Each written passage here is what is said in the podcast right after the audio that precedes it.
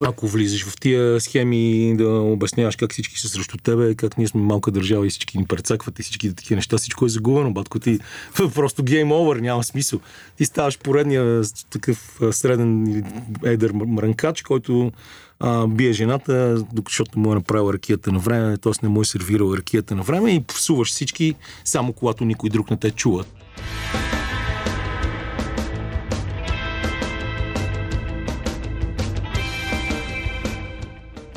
Скъпи слушатели, тем с нещо се е притеснила. Не иска да открие този епизод на първа страница подкаст. Заради това, че ста се пада на мен да ви кажа здравейте, добре дошли, така да е, добре слушащи. Аз съм Антон Биров, до мен е Тем Сарабаджиева. Вие слушате поредния брой на подкаста Първа страница, който, както знаете, може да откриете във всяка платформа за подкасти и в WebCafe BG, придружен с статия всеки един негов епизод. В подкаста ви срещаме с интересни хора от различни сфери, които ви разказват своя път, разказват ги за своите любими книги, своите любими писатели и много други интересни неща ви разказват. То си от човек до човек как ме гледа. И след като Антон изчерпа абсолютно всякаква полезна информация, която може да получите във връзка с подкаста Първа страница, само не ви каза да се абонирате, е време да ви представим нашия гост, който заглавието на епизода ви е издало, как се казва? Но преди да пристъпим към представянето на госта е време за малко аудиокнижни препоръки. Този епизод на подкаста Първа страница достига до вас с подкрепата на Storytel, платформата за аудиокниги, аудиосериали и електронни книги, в която може да откриете хиляди заглавия на български и английски язик. Август е перфектният момент да се абонирате за платформата, защото до края на месеца нов абонамент идва с 30% по-ниска такса за първите два месеца. Август също така е месец на кримито в Storytel и това е напълно логично. Една смразяваща криминална история е точно това, от което човек се нуждае за разхлаждане в горещите дни. Едно от новите предложения в платформата е Долината на ужаса на Артър Конан Дойл. История, в която шифрована бележка изпраща Шерлок Холмс в имението Бърлстоун, за да разследва брутално убийство. И до днес приключенията на Холмс отлично въведение в криминалния жанр. Не случайно той ще бъде споменат и след малко в разговора. Освен долината на ужаса, в Storytel може да откриете и етюд в червено, знакът на четиримата, Баскервилското куче и две колекции с разкази. Като стана дума за въведение в криминалния жанр, двама от моите първи водачи в него бяха Реймонд Чандлър и Джеймс Хадли Чейс. В Storytel вече може да откриете аудиокнига от Чейс с заглавието Не питай. Тя разказва за Джери Стивенс, безработен актьор, който получава изкусително предложение да се представя за един от най-богатите мъже на света, но когато приема, той попада в кошмарен свят на убийства и ужас. Третото ново крими предложение в Storytel е подземията на хотел Мажестик на Жорж Сименон. Едно заглавие, до което аз също ще се докосна за пръв път в аудиоформат. В творбата на Сименон тялото на красивата съпруга на богат американски индустриалец е открито в мазето на хотел. Комисар Мегре е повикан да разследва случая и да търси за подозрени а те се оказват твърде много. Много са и другите кримите, които ще откриете в Storytel, а с тях каталогът далеч не се изчерпва. Жанровото разнообразие е на лице в платформата, а август е чудесна отправна точка да се убедите в това. Както вече казахме, ако се абонирате до 31 август за Storytel, получавате 30% отстъпка от таксата за първите два месеца. Научете повече на сайта storytel.com и в приложението Storytel налично за Android и iOS.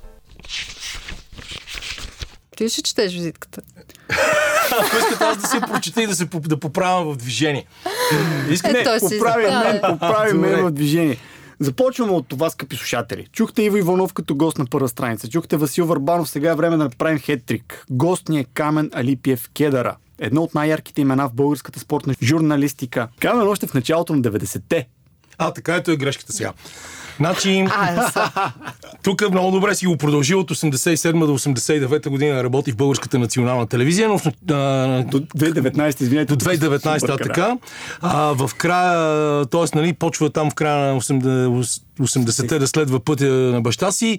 Всъщност аз започнах да следвам пътя на спортния журналист през 1992 година, защото в периода между 1987, м, малко повече от два месеца след като се уволних от казармата до общото края на септември началото на октомври 1992, се занимавах предимно с това да бъда асистент режисьор в Българската национална телевизия.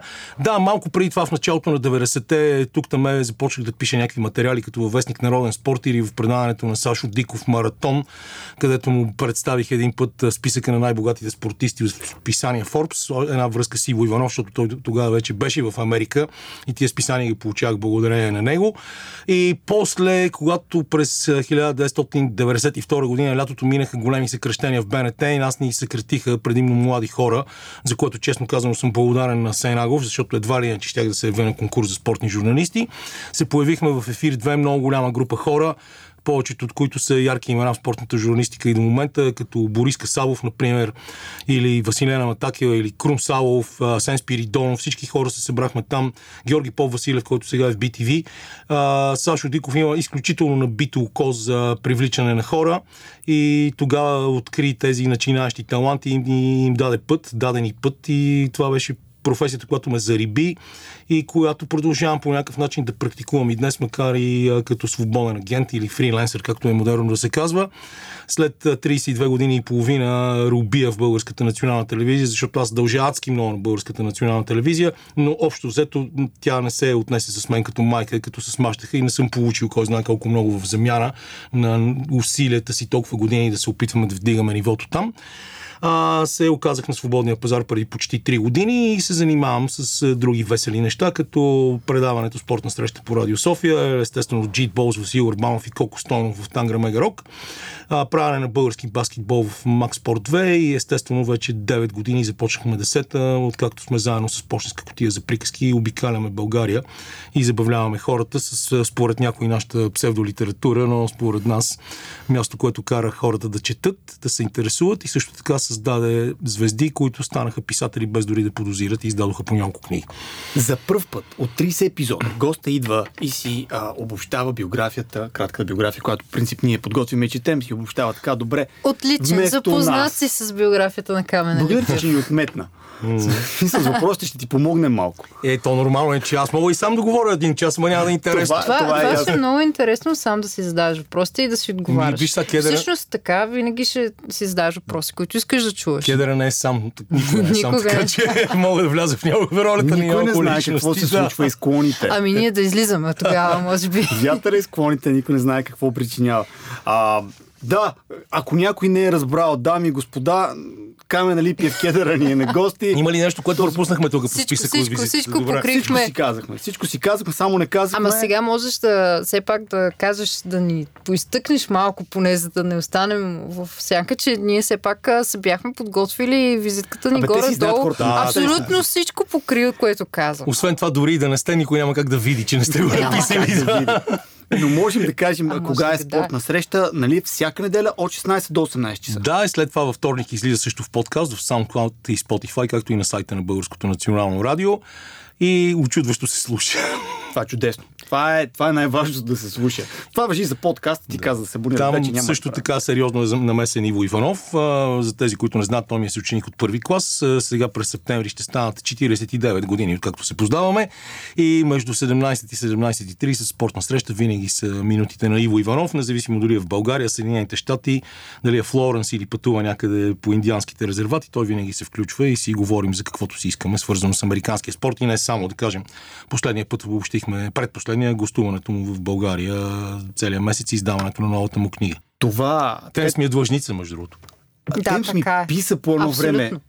А може ли да кажа аз? Може, хайде, пише, разкажи ти. кедра ми каза името от сцената. Ма беше малко шокиран, че ти си казал името от сцената. не Да, знам. ти може би не го а, помниш и това. засрамила ли аз- се Аз беше? го помня, защото обяснявах колко много разнородни хора са се събрали, но аз имах предвид, че ми е длъжница, не защото съм изпомнял Да. името от сцената, защото с връзки промъкнах нейната книга отзад и а, тя беше То бяха подписана от Иво големи, Иванов. големи шашми. Защото иначе Иво подписва до един часа през нощта и концерта на много пък симпатичната аз си- група Ван Кок мина в сянката на автографите на Иво Иванов. И от тази гледна точка и ти си му длъжник, защото се прибрах сравнително на време. Мисъл, вкъщи. За, за, за, за да изпиете по две бири с Биров.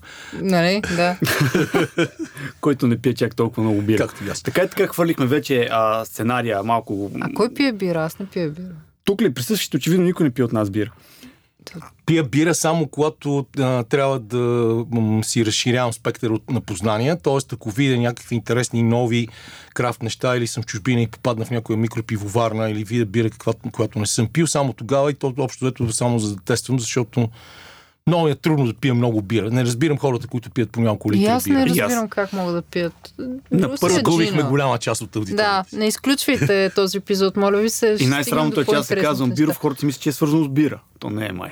Но както и да е, аз на втората бира вече съм готов за спане. Не знам как сте вие. И сега като каза бира обаче, няма как да не, се, а, да не те подхване с едно събитие, на което традиционно моите колеги много пият бира, въпреки че аз имам сво- своите а, критики към това. А, става дума за алеите на, на, на книгата, панерите на книгата, където ти много често можеш да бъдеш засечен на щанда на почтенска котия а, на приказки.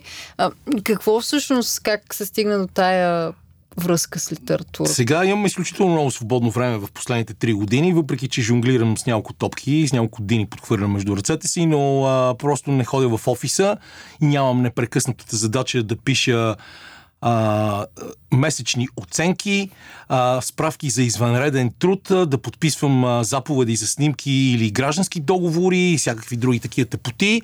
И понеже, както стана дума преди малко, доста отдавна съм свързан с почтенска котия за приказки и това е нещо, което ми беше много сериозен отдушник от работата. Беше голям страх, когато започвах в началото, защото никога не си представях как мога да търся реакции от а, публиката пред мен. Естествено, телевизията е съвсем различно, но се зарибих нечовешки аз започнах да се появявам по техните щандове много отдавна, но откакто имам повече време, с удоволствие ходя и продавам, заедно с нашия знаменит автор Никола Крумов, който изключително добре експлуатира всички битовизми. Не случайно книгата, първата му книга, която стана супер популярна, се казва Дневник от панелните блокове и последваха още три. И за мен е изключително удоволствие да се срещам с хората, да си говорим, да се опитвам да ги убедя да си купят от тези книги и да пропагандирам някои от нашите автори, като да кажем Димитър Калбуров, чиято пета книга очакваме в момента да излезе и тя ще бъде с доста сериозен обем, колкото разбирам, доста сериозна, 400 и няколко страници. Или пък двете цветелини Цекова и Цветкова, или Георги Блажев с неговите две книги, макар че Блажев в момента не, няма нужда от популяризиране, благодарение на ролята, на ролята си на панелист при Гала. Но за мен винаги е много готино срещата с хората, това да си говорим. Крумов има страхотно много почитатели, дегустираме не виждани видове ракия, които те му носят непрекъснато, но да, това е мястото, в което наистина се пие много бира, особено в горещите дни, когато си навънка по 10 часа, понякога и повече. И вие ти го знаеш Вие много добре. повече, Аз го знам много добре, макар че не пия бира. А, Препоръчвате ти обаче читателите нещо, когато дойдат да търсят. Има ли такава обмяна на, на мнения? Дали те ми препоръчват на мен книги? Еми не, но аз вече имам толкова много приятели в издателския бизнес, че достатъчно да се консултирам и с тях. тормозят. Защото, да кажем, Венчето от ICU, наша много близка приятелка, която се занимава с издаването на страхотни неща. Аз винаги знам, че като отида при нея, тя ще ми каже, «Бе, това видя ли го, това видя ли го, това не го ли видя. Така се сблъсках челно с Олга Токарчук и с още много други неща. Да не говорим, че а, с тях непрекъснато си разменяме книги с Сиела, че а, последния път а, така прочетох книгата на Радо Бимбалов Млък, защото той после дойде да се да я представи в студиото на Танграма и Рок. И въобще аз обичам да съм в някакви отворени формати, които не те затварят в а, тесноградието на, едно, на нещо, да кажем, само спорт, само музика, само книги. Не, моето и никога не, не съм искал да бъда тясно специализиран, въпреки че естествено поне в баскетбол съм изключително тясно специализиран. Включително ходех на времето по треньорски семинари в чужбина, за да познавам нещата от всяка една страна. Тук за много кратко време ти спомена много различни автори. Както тези от почтска котия за приказки, Олга Токарчук, Радослав Бимбов, който наскоро ни беше на гости. Какъв е твоят вкус, ако можем така да го определим? Имаш ли някакви предпочитания, що се отнася до литературата или смело скачеш, както каза с крафт бирите, смело ли скачеш от един на друг автор, за да опиташ дали е твой? Скачам изключително смело в всякакви жанрове, от Пипи Дългото чорапче и Карлсон до а, на изток от рая и а, немски класически философии. Да, точно ще я ти кажа, че Напоследък- знаем за Хайдегер и Ни- Ниче. Най-вече за Шопенхауер и Ниче, това е тая една история от училище, кои ви е разказвал. А, със сигурност ни книжки на баща ми, намерени в един грешник вкъщи, защото бяха забранени тогава, аз ги намерих и ги занесох в училище. Тогава нищо не ни разбираха главите, ние бяхме 8 клас. И, Обаче много се гордехме, че, че сме се сблъскали с Ниче и Шопенхауер.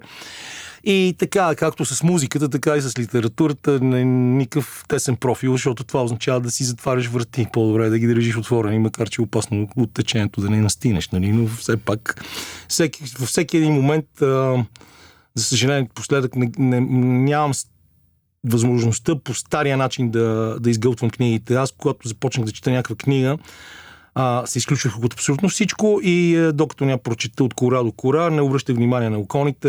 Няколко пъти по време на разни почивки жена ми поудяваше от това.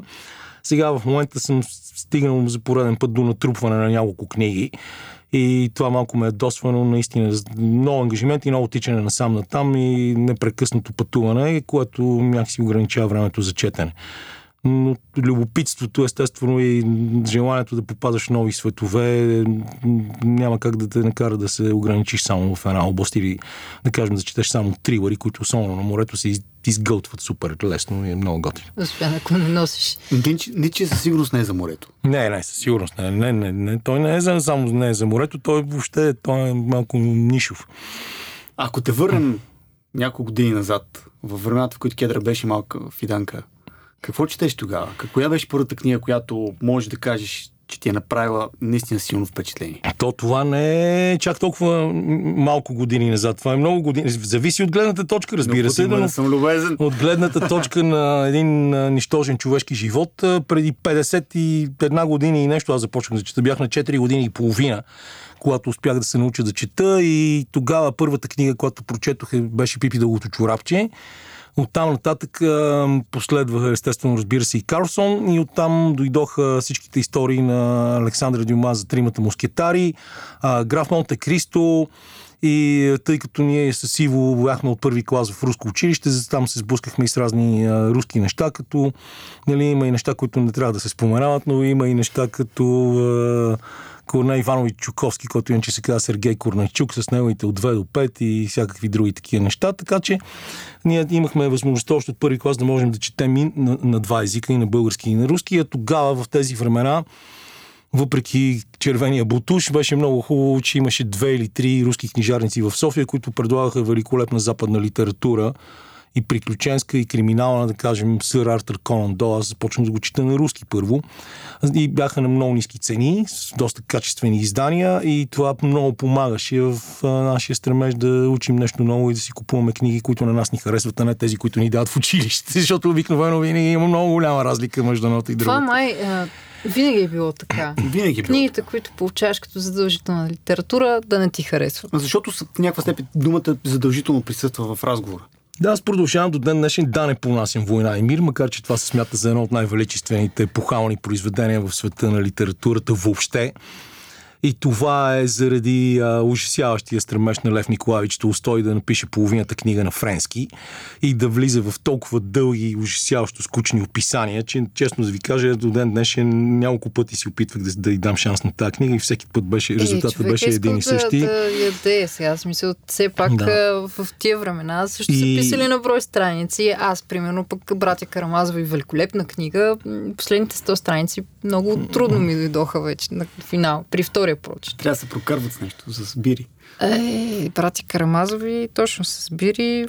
Еми, да, мисля, да ти кажа честно, понякога Достоевски трябва да го четеш далеч от всякакви остри предмети, защото може да се получи така, че а, склонността ти към самоубийство, колкото и нищожна да е тя, да се развие доста бързо.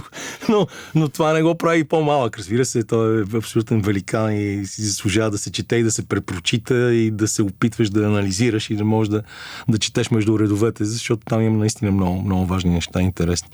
А и всеки автор улавя народопсихологията и културата на собствения си народ. И може да научиш много, може би, за други народи, в случая с неговия с руска. Да, за съжаление, това, което той е уловил е също прилича доста на това, което е леко уловил и те са неподвластни на времето.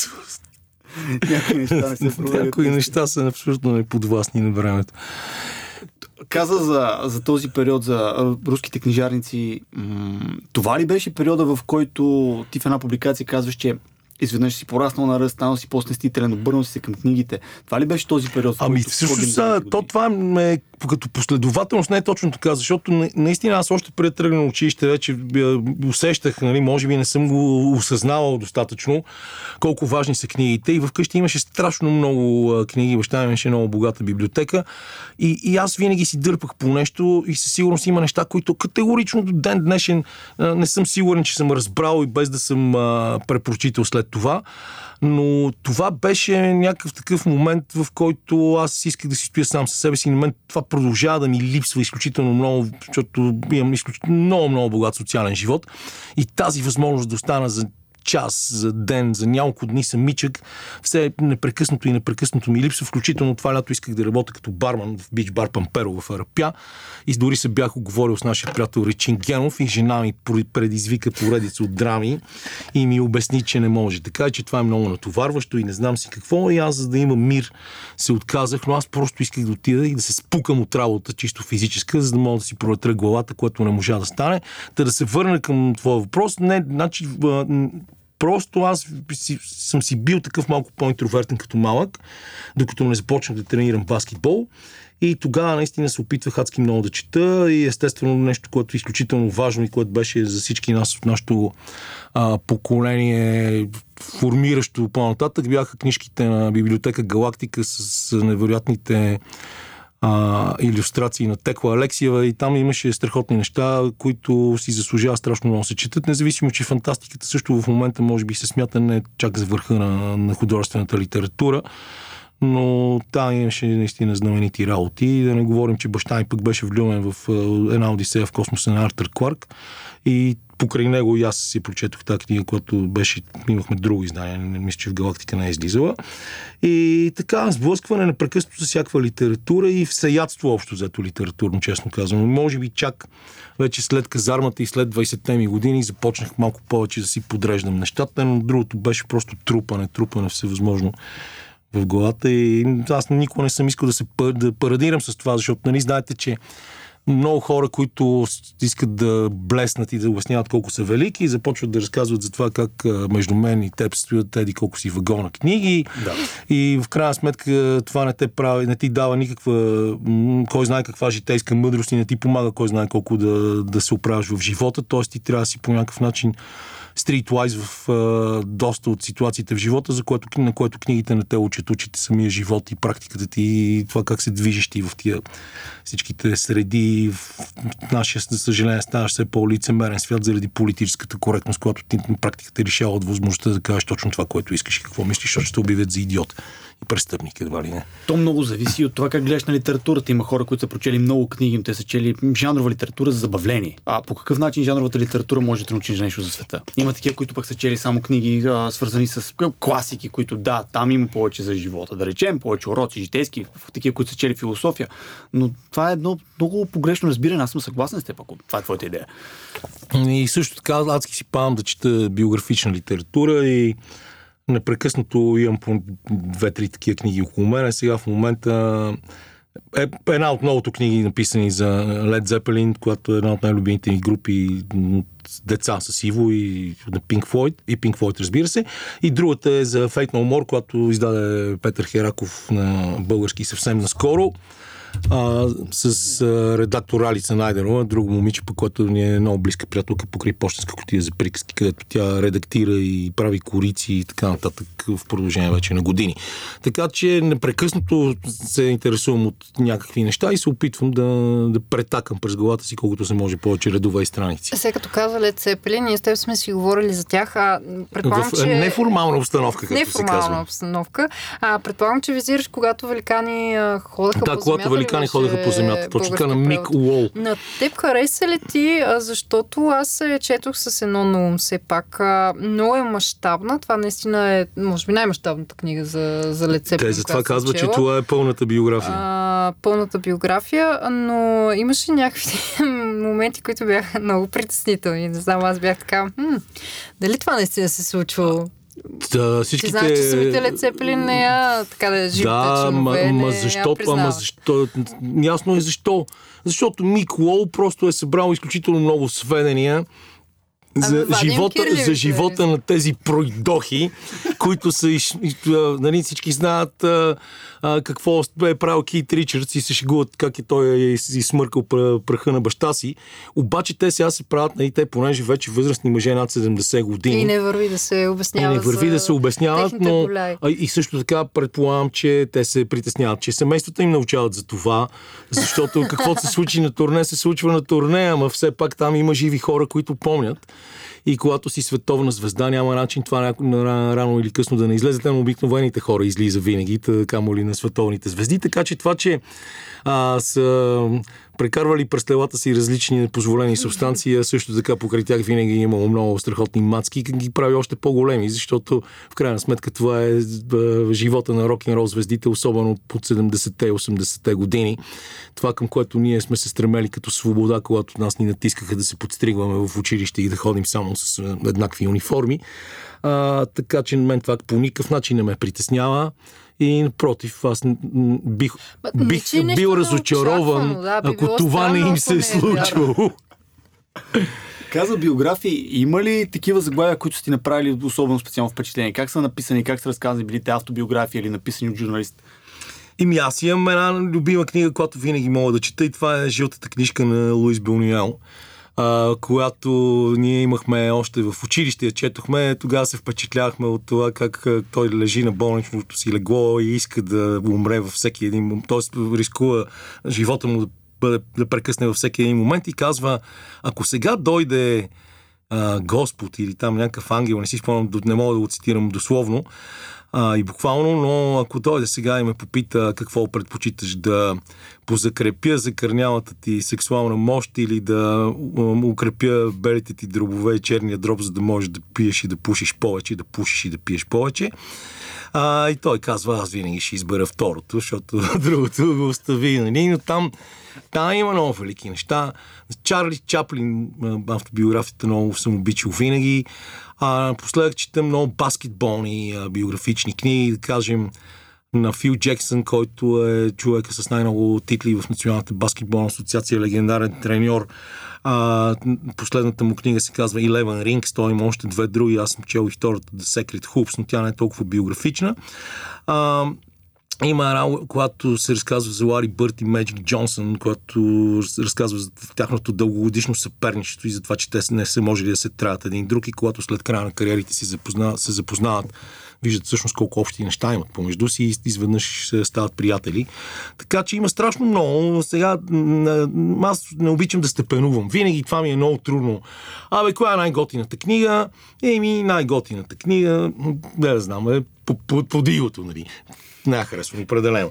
А, но няма значение. И, и ти трябва да ти си поставяш някакви невероятни върхове. Ми, може би най-готината книга още не си е прочел.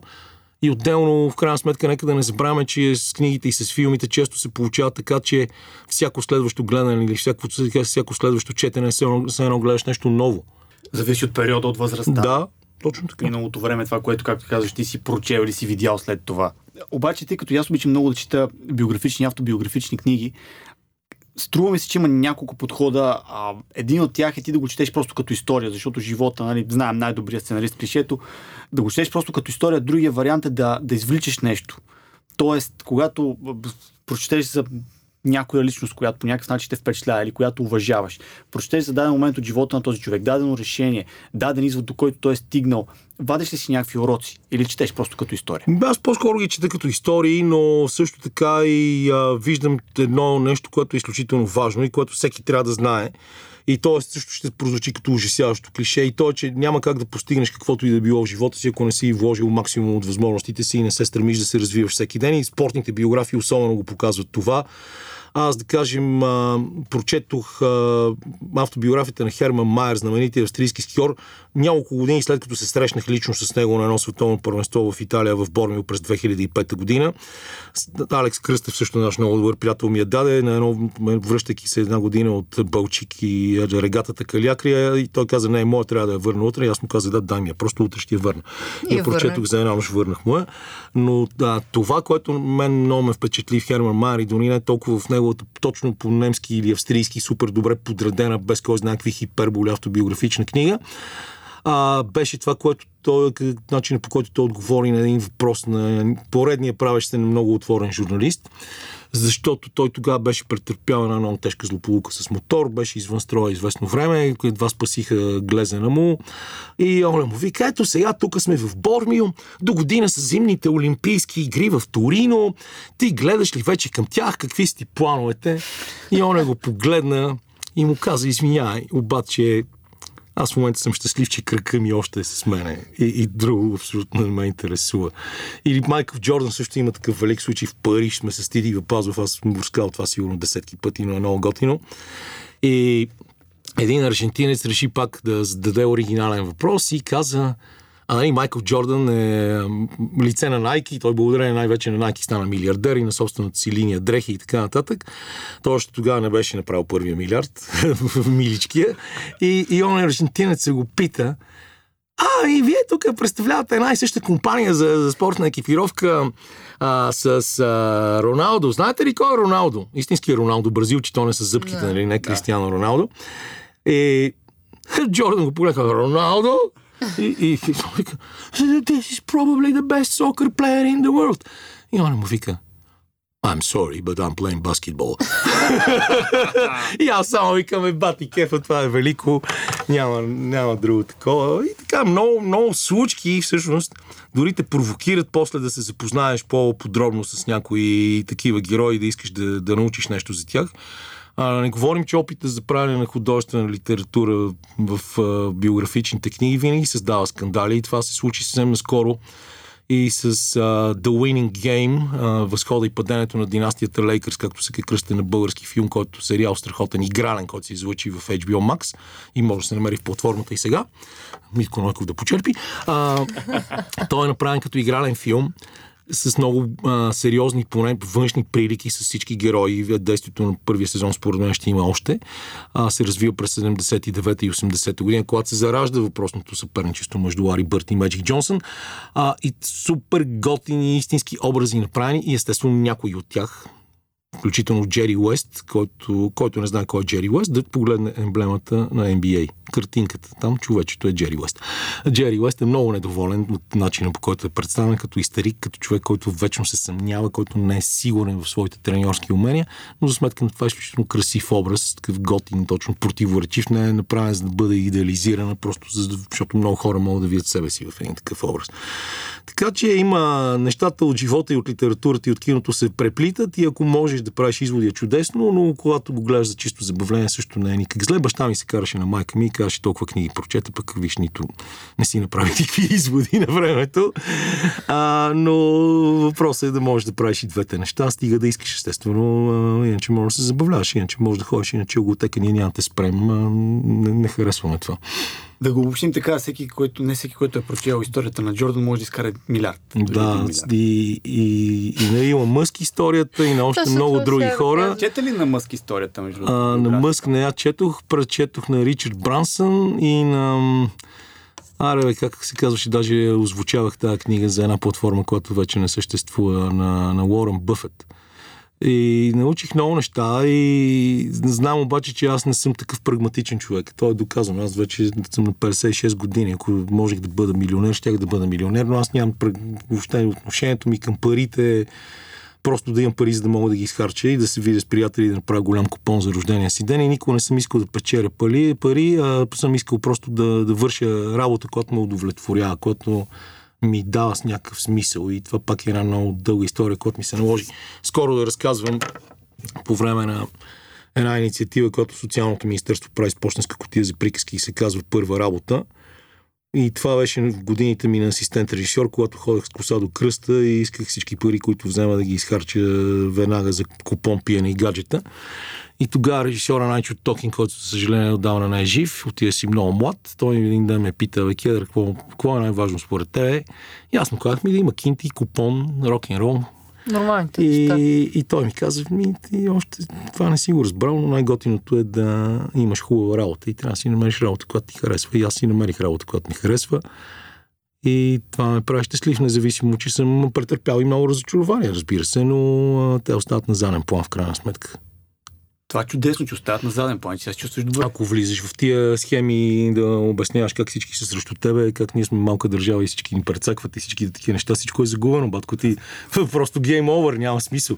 Ти ставаш поредния такъв среден едър мрънкач, който а, бие жената, защото му е направил ракията на време, т.е. не му е сервирал ракията на време и псуваш всички, само когато никой друг не те чува, т.е. не излизаш на улицата. След това отиваш и гласуваш за Бойко Борисов. Това е мисля, няма смисъл гейм овър в това положение. Сега в момента ти си сам си а, подредил работните ангажименти, каза, че са много. Съм, казваш, че дори искаш да се откъснеш малко от тях, едва ли не, за да се отдадеш на барманство, което обаче пак е твое решение. Чувстваш ли се добре? Това е Чувствам се добре. А, имам, имам, имах проблеми аз с това. А, 2019, когато стана това нещо, за мен не беше неочаквано, но в крайна сметка беше шок. В годината, когато се празнуваше 60 години и БНТ, не чух нищо да се говори за моето семейство, което има повече от 100 години стаж в БНТ. Става дума за майка ми, баща ми, жена ми и мен. Аз самия имах 32 години и половина само в БНТ. А, за сметка на това видях какви ли не а, образи, които нямат нищо общо с историята на телевизията, да бъдат чествани на екрана на Българската национална телевизия. И през тази същата година семейството ми на практика беше изкоренено от телевизията, защото само 3 месеца по-късно през декември уволниха и жена ми. От така гледна точка бих могъл да започна да се оплаквам, да обяснявам колко е зле, но аз на практика съм благодарен защото ако не ми беше прекратен трудовия договор поради това, че нямам необходимия образователен ценз да изпълнявам длъжността, на която съм бил, изпълнителен продуцент, което беше чиста формалност, естествено, защото всички знаят, че аз мога да изпълнявам тази длъжност по-добре от всички останали след 8 години на нея. А, аз успях да си завърша висшето образование, колкото и смешно да звучи това, а, нали, да се здобия с изключително ценната, без никаква ирония, диплома за треньор по баскетбол. Просто тя няма как да ми върши работа в моята професия. И в а, период точно на една година, от а, края на септември до началото на ноември 2019-2020 да си направих една магистратура, в която всичките ми оценки са единствено и само отличен 6. Такива оценки не бях имал от четвърти клас в прогимназията, както е модерно да се казва. И свърших неща, които на мен на практика не ми трябват, но това връщане към моята алма матер Националната спортна академия или преди това Висше институт за физкултура или старото Висше училище за телесно възпитание или как там беше, забравих вече старото име, най-старото, ми показа, че те всичките години аз не съм а, работил на празно, защото получих от хората в Националната спортна академия такова отношение, което аз никога не съм очаквал. Аз мислех, че отивам с... А, и хората ще ме гледат иронично заради моят статут на хайдълберски студент. Но напротив, срещнах жестоко отношение, страхотни хора, изключително добри, включително един от изводите, който направи един от заместник ректорите Кирчо Андонов, при когото съм си направих магистратурата в последствие, беше, виж какво, Вифаджията винаги ще дойде на помощ. Спортистът винаги ще дойде на помощ. Каквото и да се случи, дори тук при нас, да кажем, някой да, да трябва да пренесе два кашона книги или няколко етажерки от точка А на, на точка Б, първият човек, който ще се отзове на неговия призив да дойде да му помогне, ще бъде някой спортист, някой човек от ВИВ. И тези хора наистина имат този спортен дух, който винаги е бил нещо изключително важно, независимо от това в какви посоки тръгнаха много спортисти, но включително хора от най-мрачния период на, на българския преход, които се занимаваха с много неща и завършиха преждевременно живота си. Един от тях е Георги Илиев, който, с когото бяхме заедно в казармата. Дори Георги Илиев на времето свърши толкова много добри дела за хора, които познава от години, че е много трудно да бъде разбрано това как става, но един наш приятел колездач, няма да му споменавам имената, беше живял дълго време в чужбина, скъсал там всичко, няма пари, няма нищо, работил по някакви супермаркети и Жоро го отишъл при Жоро за помощ и Жоро му казал какво си работи. Ами аз 5 години бях по супермаркети на Запад и той му казал заповядай в моя варига супермаркет. Аз сте правил управител на един от магазините и Оле отиде човека и се, просто нямаше как да не си спуква задника от работа, защото получава хем отговорност, хем да ури пари и хем в момент, който е закъсал. И това са неща, които наистина в много от случаите и оказвам абсолютно отговорност, защото познавам много добре отношенията и в музикалните, и в литературните среди, и в телевизионните среди. А, много, много а, вярно е това, че спортистите, независимо от обстоятелствата, когато си в тежък момент, са първите хора, които ще ти помогнат. И това също е нещо много важно. А на какво се дължи това? Този спортен дух, който казваш, какво дължи се, вярност, дисциплина? Дължи се на първо на това, че благодарение на тежките условия, в които работиш, понякога откъснат от семейството от най-ранна детска възраст в спортни училища, непрекъснати лагери, това ти дава първо дисциплина, организираност, които са изключително важни, добро подреждане на, на деня и на ангажиментите. И същевременно, ти, когато знаеш, че семейството ти е далече, ти знаеш, че единствените хора, които са близо до теб и които, от които ще имаш нужда в труден момент, са приятелите ти. И това приятелство се изгражда в продължение на години И просто когато знаеш силната връзка, която едно такова приятелство изгражда, ти дори, дори човека, който ти поиска помощ да не ти е чак толкова близък, ти няма да му обърнеш гръб. На това се дължи според мен. Сега не мога да бъда супер, как се казва, краен нали, с претенциите за последна инстанция, но поне моето обяснение е такова. Това много липсва в всички други бизнеси, които изброи, в смисъл браншове. Не, не, ма ние имаме тримата, имаме общи приятели, които зна, знаем с какво се сблъскват всеки ден.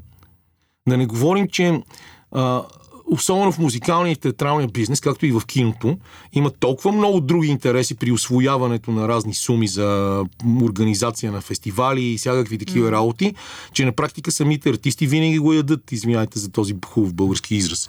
И, и сега, да кажем, съвсем наскоро на Лозенец направиха фестивал, в който поканиха някои от най-добрите български музиканти. И кръги го кръстиха джазче. И ми извинявам, ти си поканил Живко Петров, Вили Стоянов да не ги изража и, и го кръщаваш това джазче. Ми, те, те, те, тези не са джазче, тези не са седмокласници от музикалното училище Любомир Пипков.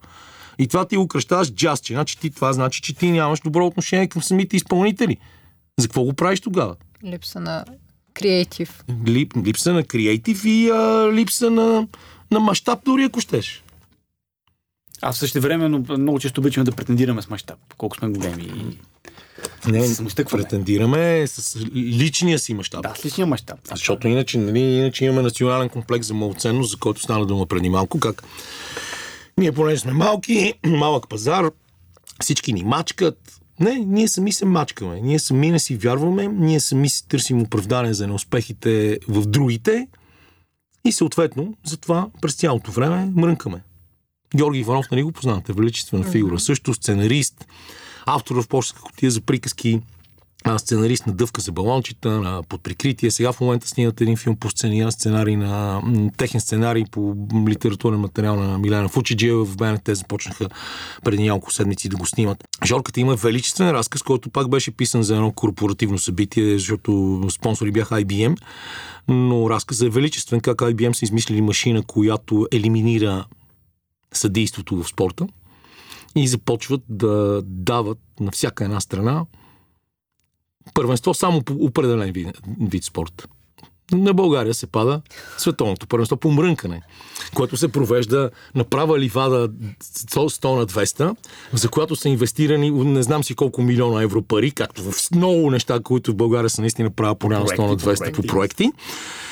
И съответно се задава риторичния въпрос – Добре, на руснаците им се падна световно първенство по пиене. Мрънкаха ли? Ми не мрънкаха. На американците им се падна световно първенство по стрелба в училище. Ми, мрънкаха. Ми, на нас ни се пада световно първенство по мрънкане. Ми, мрънк... ми мрънкахме. И естествено става световен шампион, става българин. Това е повече от ясно. Гениално. Гениално. Гениално в три страници е да е, е, е събрано всичко това, за което си говорим от началото на разговора Колкото е гениално, толкова и тъжно, искам да ви кажа. Тъжно е, да. Много тъжно. Тъжно е, ма, ние ако нямаме, ако си изгубим и силата да се самоиронизираме, да съвсем вече ще. А представяш, ако изгубим и силата и да мрънкаме. Ако си изгубим вече... тази сила, тогава ще настане такъв живот, че нали се сещаш. Само си викам да, но. Ма не, не, не знам това дали сте си го сложили в. Но, но нека да се замислим и да видим, че българите постигат най-доброто от себе си, вадят най-доброто от себе си само в екстремна ситуация и това обикновено, обикновено е, когато те не живеят в България. Когато си навън, когато си сам, когато трябва наистина да се бориш с живота, а не майката и баща ти да те преповиват до 43 годишна възраст, да ти пращат консерви с а, домат или, а, да не знам, свинско с прас.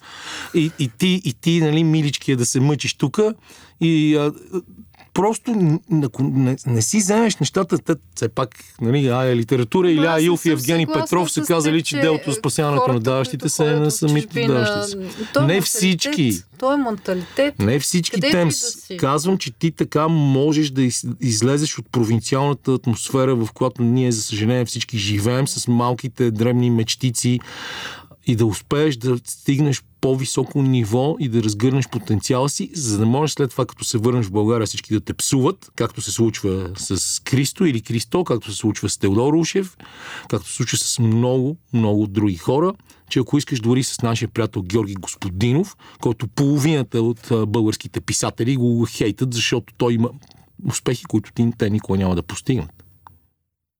Или Мария Бакалова. Ето ти още един пример. Да, или Мария, Карва забравих. някоя Да, жена. пропуснах и Мария Бакалова, да. Ето, само ето, това е тема, върху която може да се замислим. Аз Учителя и преподавателя и обяснява, че това, което тя прави е кофти. Значи не може да само, само да играш пред 79 души в сломато пиеси, които разбират само тези 79 души.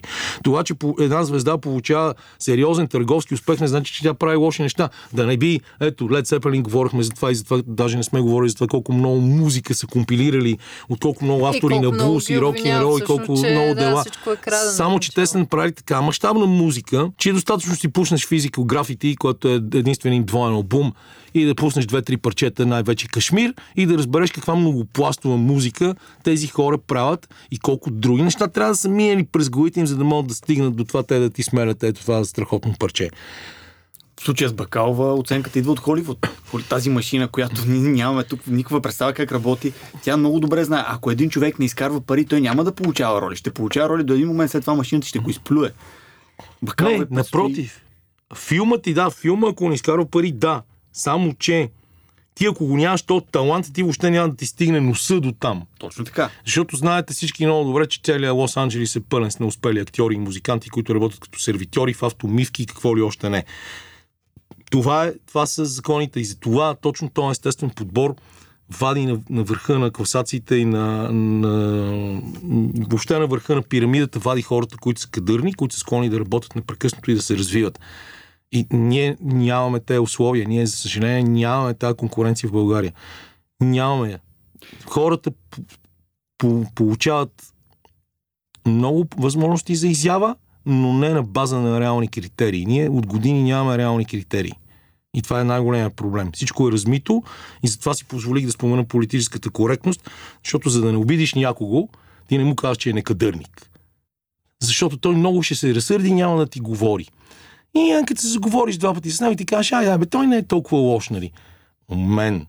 Все пак едно е да си добър човек, друго е да правиш някакви невиждани, некадърни опити, нещо да направиш и да си на върха на хранителната верига и да те дадат по всички телевизия и голяма част от публиката да ти се смее, но ти вече да създаваш си самочувствие, което няма общо с реалността. Адски е тъпо това. Големия личен мащаб. Имаме си източници. Ти знаеш, че си имаме източници. Какво ти обяснявам, че си имаме източници? Подготвени един от тези източници ни каза, че прякорът Кедъра, Ей, пак ли за това кедър? Пак за този Кедър, Добре, давай. е измислен от Боби Бобчев. Не, Боби. Преди 40 години. Е, точно Боби Попчев. Човекът, който е измислил този прякор, се нарича? Георги Бобчев. А, Георги. Е. Добре. Георги Бобчев, Георги. Значи източника ни, ако слушаш това. доколкото си спомням. Докато си спомням, доколкото си спомням, Бобката беше роден на 8 март, 1900, годината е сигурно 1967. Той беше мой съотборник в а, баскетболния отбор на Левски. Когато аз отидох в седми клас, те тренираха по, по една-две години. Аз бях естествено най-голямото дърво. Висок 1,81. Мисля, че тогава бях най-висок от всички. И в един хубав ден въпросният Георги Бобчев, който живееше в квартал Борово, в момента от години живее в Виена, Занимава се с а, ремонтиране на фасади. В Виена винаги има нужда фасадите да се да изглеждат добре. И а, същия този агент цъфна с учебника по география за 6-ти клас и каза, е, младия Липив, ние вече знаем как ще ти казваме. И аз казах как. И той започна да изрежда, забележете, ма наистина как може това? Съм го казал хиляда пъти. У, той е тук Боби Бовчев да черпи. И и дойде с учебника по география за 6-ти клас и започна да изрежда се екзотични дървета. Балбаб, берингова ела, берингово дърво, бутилково дърво, а, не, берингова ела, бутилково дърво, извинявайте, че аз май казах два пъти берингова, а, и всякакви такива, нали, канадски бори, какво ли още не, естествено ливански кедър. И аз казах, а, ливански кедър е супер, много ми харесва. И оттам се почна ливанеца, кедъра, ливанския, еди какво си. И въпросният Георги Бобчев се оказа съсед в един и същи блок с съученик на брат ми, Огнян Мицев, който отдавна пък живее в Велико Търново. И те са по-малки от мен две години. И въпросният Оги, мисля, че като го докара това в училище, а, много ще ме дразни. Първо аз си харесах пряко още тогава. Второ, когато той ходеше из училище, викаше, ето го кедъра, кедъра, аз се смеех и не, гоне, не ходех да го гоня, да го бия, както той смяташе. И трето най-важно, как да се обидиш на човек, чието прякор е картофа.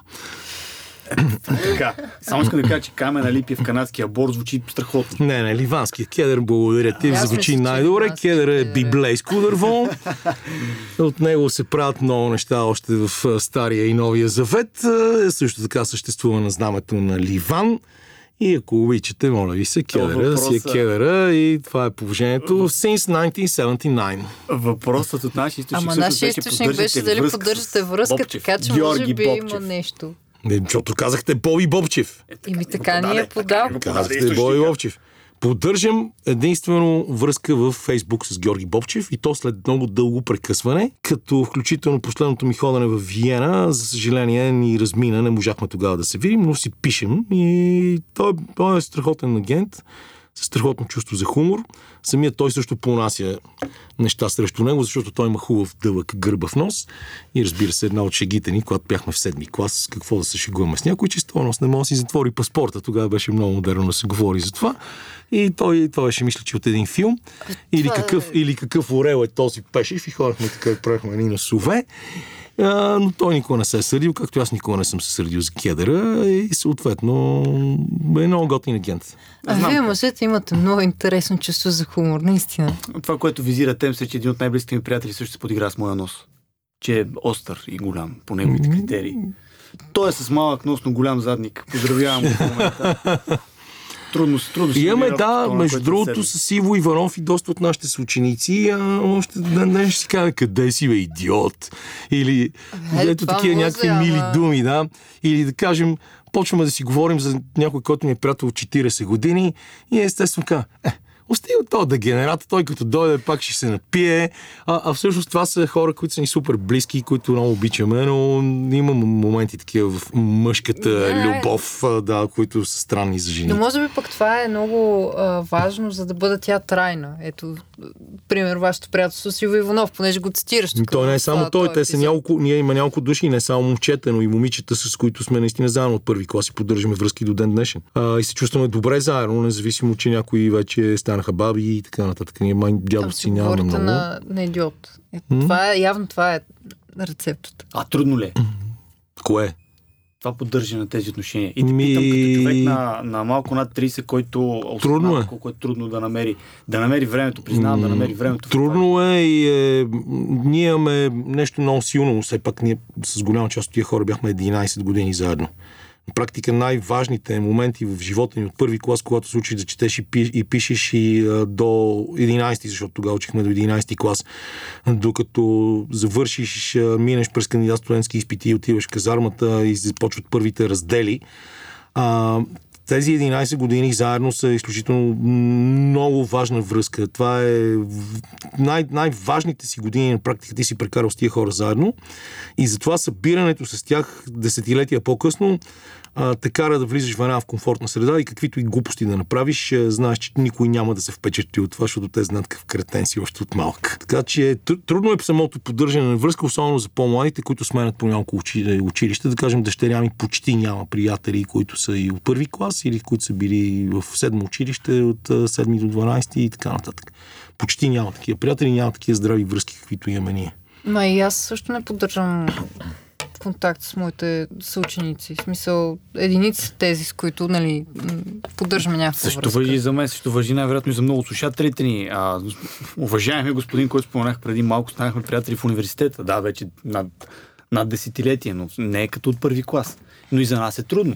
Ама, дай особено- сега да се върнем на явно типа отношение. Нашия източник ни насочи към едно специално предизвикателство към теб. Може би ти ще ни кажеш а, дали има нещо а, много дълбоко като смисъл. Спомена приятели, не за друго. Защото споменахме, говорим за приятели. А, та, За музика. и за музика си говорихме. Искаш ли да ни изпееш малко от бъди какъвто си? Не, не искам да пея по никакъв начин, защото аз не мога да пея, не искам да ви губя аудиторията. Но ще ви кажа част от текста, който ние бяхме измислили в училище, благодарение на нашия покоен съученик Бата Емчо Мускула, Емил Димитров. А, да кажем, вместо родил съм се, изглежда много надарен, поне родителите ми така твърдят да мен. За мен, нали, ние го имаме това първото, но след това е вместо там започнах нещо да уча и не знам си какво беше, започнах да работя, пиех в ресторант Семейството възкликна квартален алкохолянт. Веднъж в една бутилка неволно спрях очи, усмихнах се и вместо чаша пинах три. А тя ми каза, оне, ще бъде утре в пет на щанда алкохолен в един супермаркет. Такъв е текста на Александър Петров, превъртян от нас в, в 9 или 10 клас а, когато Тангър 2 излизаха на мода в началото на 80-те години. И включително мисля, че на Стенли или на Дани Ганчев въпросният бат Емчо му го е пял а, и той го знае този текст. Аз също сега като бях на караван парти в Арапя, а, и трябваше да представям Стенли само с неговата група, нали, то отдавна няма, няма общо с Тангра. А, също си позволих да цитирам част от този текст, но когато слушам а, парчето, веднага ми излиза целият текст, докато сега в момента не мога да го възпроизведа от начало до край. Помниш го, цитираш го, помниш. пял си го, нали? Пял съм го е много силно да се каже. Моята, го. моята най-силна вокална изява, за тези, които не знаят, защото и това мисля, че няколко пъти с, с фукня съм го разказвал, е, че пях на сцената на 20-тият Международен джаз фестивал в Клайпеда, Литва през 2014 година с групата Акага. Естествено, парчето беше пак е време за море. И всичко там също има много дълга история. Дамата, която организира фестивала, Инга Гру, Грублевскяне, която е страхотна мацка, с ние се запознахме с нея през 2011. Благодарение на нея Акага и Фънки Миракъл ходиха на този фестивал. Е, по някакъв начин и на мен. И с Инга предишната вечер през 2014 и с Иво Казасов а, отидохме по някакви джем сешени. Прибрахме се в пет и половина сутринта, навън се развиделяваше и тя каза на Иво, този ако няма да пее, ако не пее днес, защото ние цяла вечер пяхме там, а, няма да и плата хонорарите. Става. И аз си мислех, че това е майтап.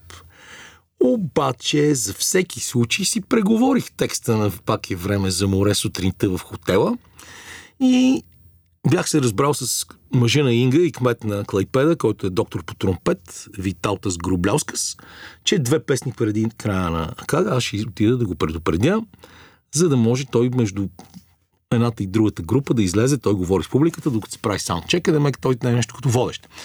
И тръгвам и минавам покрай 5 на литовската телевизия, където един стар бусар с коса наистина до кръста бяла ми разказваше някакъв жесток политически вид от времето на Съветския съюз. И в този момент си чувам името от сцената. И Краси Куртев каза, ето сега нашия менажер. И аз викам, запомни си вица. Фърлям раницата на сцената в ляво, въпреки че имаше бутилка ракия за Виталтас в нея, не се щупи. И, и отидох да пея пак и време за море, като откраднах микрофона на тромбониста Краси Кирилов Джоджо и започнах да пея на него и го виждам само как той ми прави така. И аз ходех и аз казвам пак и време за море или нещо такова и був микрофона под тромбона. Слава Богу, тон режисьорите бяха много добри и моят глас не се чуваше много. Но, след като слязох от сцената, жена ми беше някъде на санаториум, дъщеря ми беше в Лондон тогава, на някаква екскурзия или на концерт, не помня. И аз просто в един общ чат им казах от тук нататък не желая да чувам от никого от вас, че не мога да пея, защото току-що слизам от сцената на 20-я международен джаз фестивал в Клайпеда, Литва. И нито някой е бягал, нито нещо е Никой ударило, не си отиде там. И никой Нищо не не е е летяло по теб. Да. А ти не искаш тук, тук в подкаста. Предупреждавам, много е фалшиво. Не дейте. Давай смело. Давай смело. Аз става. всеки път искам Да. да пея в този Да, подкаст. Не а става. то може да ти преглася. Не знам текста. Не, не, не става. Сълзопол си не морец лозена царапя, към градина тръгваме сега и айде чао. Давайте, давайте нататък. Няма на къде да даваме. Един час те държим тук и е край на времето. Е, аз си мисля, че сега започва. Сега е време за море. Сега е време за море. А Да. ти, ти малко си уморен, но все пак винаги е време за още. За море винаги е Човек е време. да е барман. М, Как Виж ще сега, бъдеш барман и ще си починеш? м, Истории. Извинявай, ама ти постоянно ще аз се виждаш с хора искам. Аз искам да си почина психически, а не физически. Ама те хората ще идват да ти Те ще те говорят. Не, няма да ми говорят, защото аз трябва да бъркам коктейли и Е, да как? сипвам и няма как да им обръщам ти филми внимание. не си ли гледал Не, гледал всеки съм. барман? Ма виж сега, това не е бар на здраве. Това е бар, това е бар, който цял ден е пълен и няма как да, да обръщаш внимание повече от 5 минути на човек. Никакъв начин тогава няма да, клиентите няма да могат да си получават поръчките. Освен това с този бар бях диджей, както може би стана дума. Миналата година два пъти, сега един път. Ченгетата ни изгониха сега, за съжаление. Речин Генов, а, не знам, аз съм склонен да поема половината от акта, защото пусках музиката аз. Значи имаме го вече това. И а, просто той е човек, който ме покани да, да бъда диджей там. Аз също много се притеснявах. А това, повярвайте ми, беше най-готиното диджейство, защото за разлика от първите два пъти, когато единия път нещо обърках подреждането на песните, това беше втория път, а първия път всичко беше супер, но бях наредил много дълги опашки от а, парчета. А, сега просто не редях повече от две парчета едно след друго, защото аз нямам никакви диджейски инструменти, а единствено а, така наречен кросфейт на Spotify, което е преливано от 12 14 секунди да. максимум. И, а, но така успях да ги нареда нещата и съм супер щастлив от гледна точка на това, че повечето хора, които танцуваха, бяха хора, които могат да ми бъдат деца, може би някои от тях и внуци. И какво пуска? И ми, ела някой път и ще разбереш много различна музика от различни моменти. Ами... Но също така прекър... много фънк а, и включително успях в фанкарските си сетове да, да сложа български парчета, а, на които хората много се кефат и рядко се въртат по радиостанциите. Между другото, първия път а, излязох така с а, едно-две парчета от The Essential Funk Trombone на Вили Стоянов и компания и жена ми каза, това няма никой да танцува на него и стана мазало просто на, те, на това парче, което толкова се радвах, че нямате представа, защото Вили ми е нали, като говорим за Васил Урбанов, за Тангра Мегарок, Вили е човек, когато познаваме с Иво, откакто той беше много малък. Играли сме баскетбол заедно, показвали сме му как се играе баскетбол в двора на 133-то училище. И Вили до ден днешен казва, това бяха единствените големи, които не ме караха да им нося вода, бира, цигари или каквото и да било.